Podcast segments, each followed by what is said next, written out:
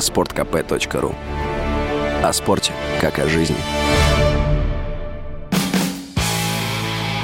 Автоньюз. Совместный проект радио КП.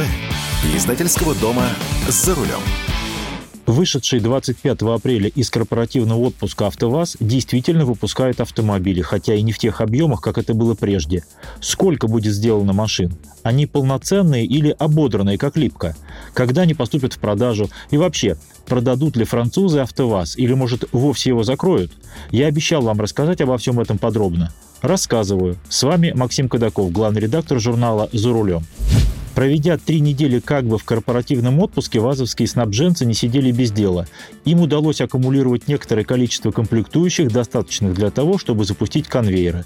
Фактически, понедельник 25 апреля был технологическим днем, подготовкой, сваркой и окраской кузовов. Это всегда так после длительного простоя. А уже после подготовки пошла, собственно, сборка машин на главных конвейерах сразу на двух производственных площадках. На основном конвейере в Тольятти начали делать Гранту и Ниву Travel, а также базирующиеся на платформе B0 Универсал Largus, кроссовер X-Ray и даже соплатформенные модели Renault Logan и Sandero. Не у дела осталась только трехдверка Нива Легенда – как ни странно, к ней не смогли достать некоторые комплектующие, в частности, датчики ABS. Хотя на Travel их нашли. Дело в том, что передние тормозные механизмы у Легенды и Travel разные, поэтому и датчики разные. А в Ижевске приступили к выпуску Весты. Причем параллельно со сборкой старой машины начинают потихоньку делать новую. Когда я вам рассказывал про новую Весту NG, машину нового поколения, то объяснял, что ввод ее на конвейер будет постепенным. Так оно и происходит – Основное количество машин – старая Веста, и буквально несколько десятков штук – новой Веста NG. До майских праздников новых сделают менее сотни. Не хватит даже для того, чтобы раздать по одной во все дилерские центры «Лады». Путь свежесобранных машин до дилерских центров может занять до нескольких недель. Многое зависит от того, как сейчас сработает логистика. Но главное не в этом, а в том, что объемы производства все-таки не такие, как нам хотелось бы. Какими бы умничками не были снабженцы, они все-таки не волшебники. Поэтому до конца текущей недели, то есть до майских праздников, в Ижевске соберут около тысячи автомобилей «Веста». В Тольятти производственный план, конечно, выше, но тоже не кружащий голову. До конца недели должны собрать чуть более 4000 машин. Это всех вместе взятых от Гранта и Нивы Travel до Логана.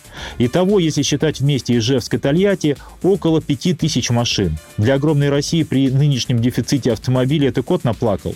Так что о снижении цены говорить нет смысла. Дилеры снова будут безостенчиво накручивать допы. Затем завод уйдет на майские праздники, причем между майскими конвейеры тоже будут простаивать. Выходит, в лучшем случае производство возобновится не ранее 10 мая. И это при хорошем раскладе, а то может быть и позже.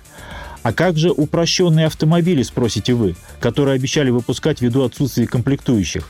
А их пока нет. На этой неделе АвтоВАЗ собирает полноценные машины, как это было прежде – Упрощенные машины существуют только в качестве прототипов, которым в той или иной степени еще предстоит пройти стадию утверждения или даже упрощенную сертификацию. А чтобы выпускать эти упрощенные автомобили, нужен новый техрегламент со всеми оговорками. Обновленный техрегламент появится, скорее всего, ближе к концу мая – а машины, согласно этим упрощенным требованиям, начнут выпускать в июне не только АвтоВАЗ, но и другие отечественные производители, включая заводы грузовиков и автобусов.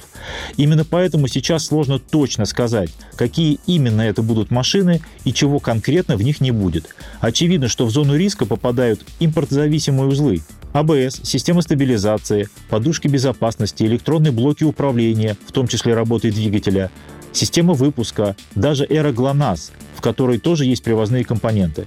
Какие именно блоки разрешат не использовать, мы узнаем уже скоро, и я вам непременно расскажу. Пока с весьма высокой долей уверенности могу сказать, что упрощенные машины будут подешевле. Да-да, подешевле. И в нынешней ситуации это даже хорошо. Насколько дешевле? Тоже обязательно расскажу. Слушайте радио «Комсомольская правда». А теперь, собственно, о заводе. Французы действительно отказываются от бизнеса в России. Во всяком случае, пока, временно. И ищут покупателя. И на АвтоВАЗ, и на свой завод Рено в Москве. Поиск – это не совсем поиск, это фактически переговоры на самых верхах между французской стороной, включая главу группы Рено Лука де Мео, и наших правительственных структур, а это прежде всего Минпромторг. Вопреки распространенным слухам, китайцам АвтоВАЗ не продадут, будьте спокойны. Изначально было понятно, что столь важные для отрасли предприятия разрешат продавать или передавать только российским структурам. И это не Ростех, поскольку он под санкциями, и французы не могут провести с ним сделку. Сейчас одним из явных претендентов на приобретение 67% акций АвтоВАЗа является НАМИ – который входит в структуру Минпромторга. Тот самый НАМИ, который разрабатывал и, кстати, продолжает разрабатывать автомобили семейства «Аурус». Остальные акции у Ростеха. В случае заключения сделки АвтоВАЗ вновь будет полностью российским. Хотя и здесь возможны варианты. Я не случайно сказал, что возможно не только продажа, но и передача активов. Эдакая символическая продажа, допустим, за 1 евро или за 1 рубль. Если будет принята эта схема, а она весьма вероятна, то в договоре пропишут право французов через несколько лет вернуть свой российский бизнес обратно за тот же 1 евро или 1 рубль.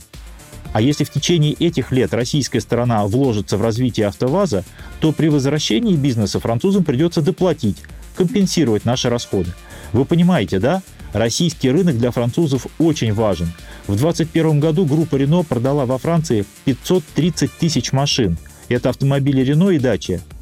А в России немногим меньше – 482 тысячи автомобилей Лада и Renault. Вложены огромные инвестиции в новые модели.